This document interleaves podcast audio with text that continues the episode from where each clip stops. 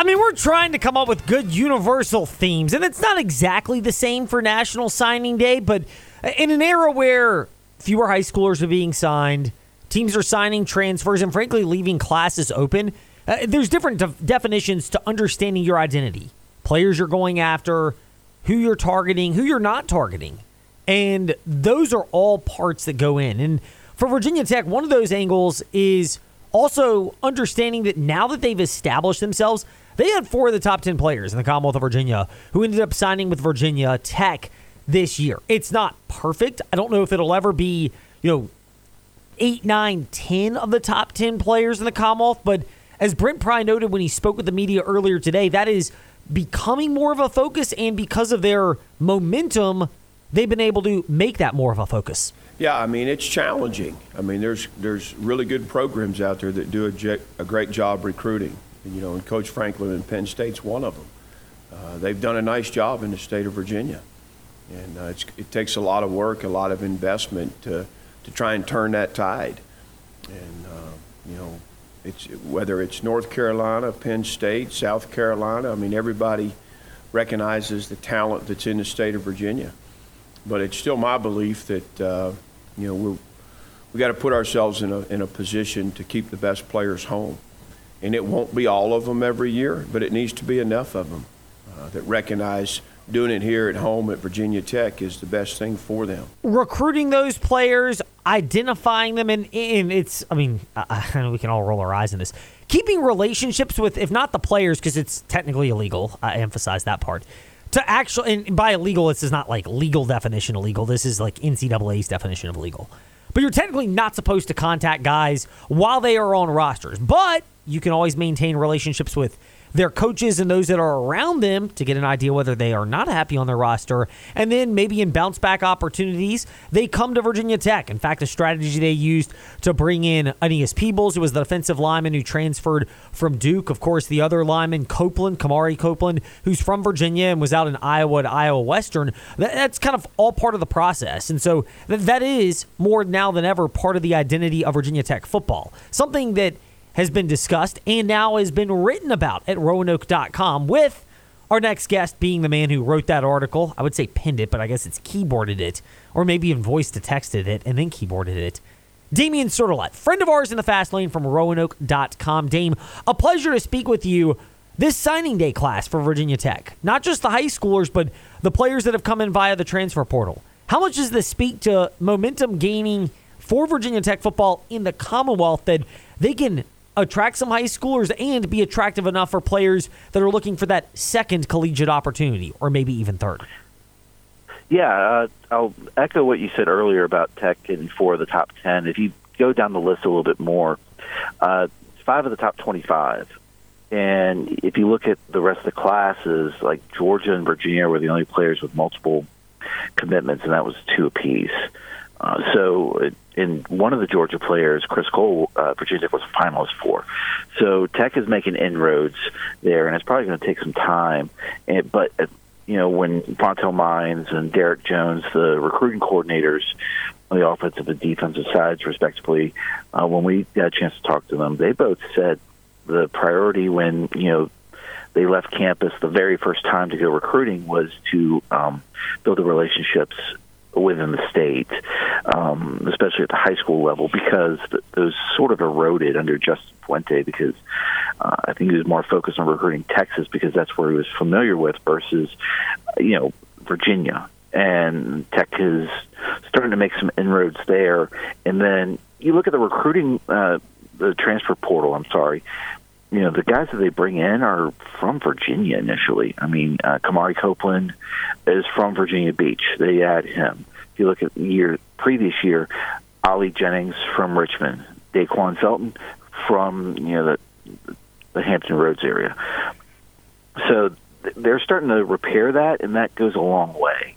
And then to go back to your second point about the relationships and how that helps with the transfer portal, um, Derek Jones said um, Aeneas Peebles' mother, Gia, was his wife's hairstylist for five years um, because Jones was on staff at Duke and helped recruit Peebles to Duke because uh, Peebles from Raleigh, so that was part of his recruiting area. And then you know keep in touch with Facebook with you know family members, and then lo and behold, that relationship pays off to get him in the fold uh, when it comes to um, Virginia Tech. And same with Sam Brumfield, the linebacker from Middle Tennessee. Uh, Chris Marve was trying to recruit him to uh, Mississippi State when Marv was there, and then you know that relationship pays off uh, down the line.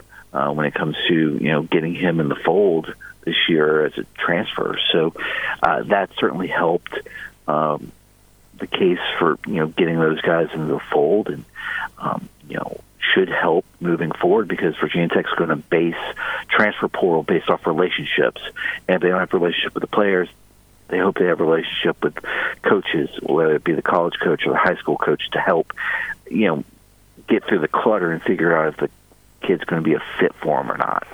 Damien Sordelett, Insight is always a fit for us in the fast lane and at roanoke.com. Dame, for Virginia Tech, it, it, their identity, there wasn't a ton of drama, it seemed. They lost a couple of guys uh, about a month and a half, two months ago, uh, but for the most part, they seemed to keep it all together very well throughout this process. How much did identifying those type of players out of high school enable the Hokies to then focus in on the two defensive tackles and the linebacker from Middle Tennessee, who all gave their commitments earlier this week and uh, joined a, a, very strong class. Yeah, and I'd be remiss not to mention the offensive tackle uh, or offensive lineman Montavious Cunningham from Georgia State, who committed last week as uh, another transfer. Yeah, their recruiting class was wrapped up in late July. Um, and that's because when you start looking at the roster management, you figure there are probably not going to be enough spots available uh, with who else who all's coming back. And to be honest, I think Tech wanted to sign 21, 22 players today, um, especially getting maybe a few more out of the transfer portal to fit areas of need. But if you look at their scholarship chart for the spring, they're about at the max of 85.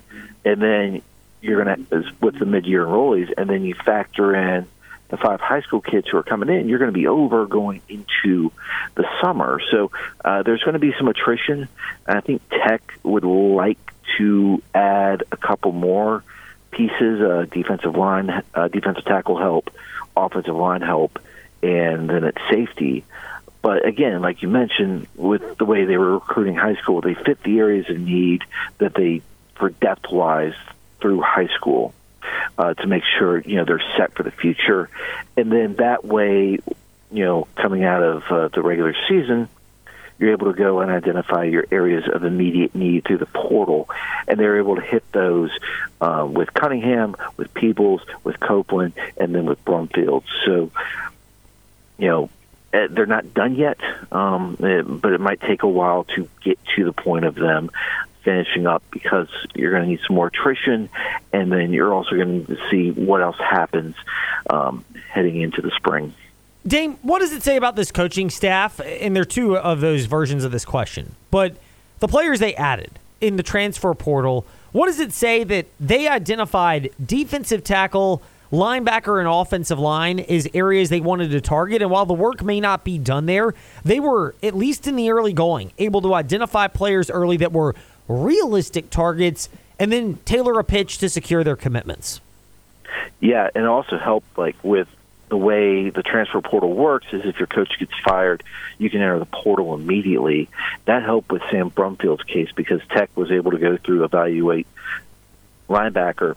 He was the main, he was the top option for him, and they were able to go and recruit him immediately. Uh, so that certainly helped. But if you look at the 30 players they offered in the transfer portal, it was very heavy offensive line, very heavy defensive line.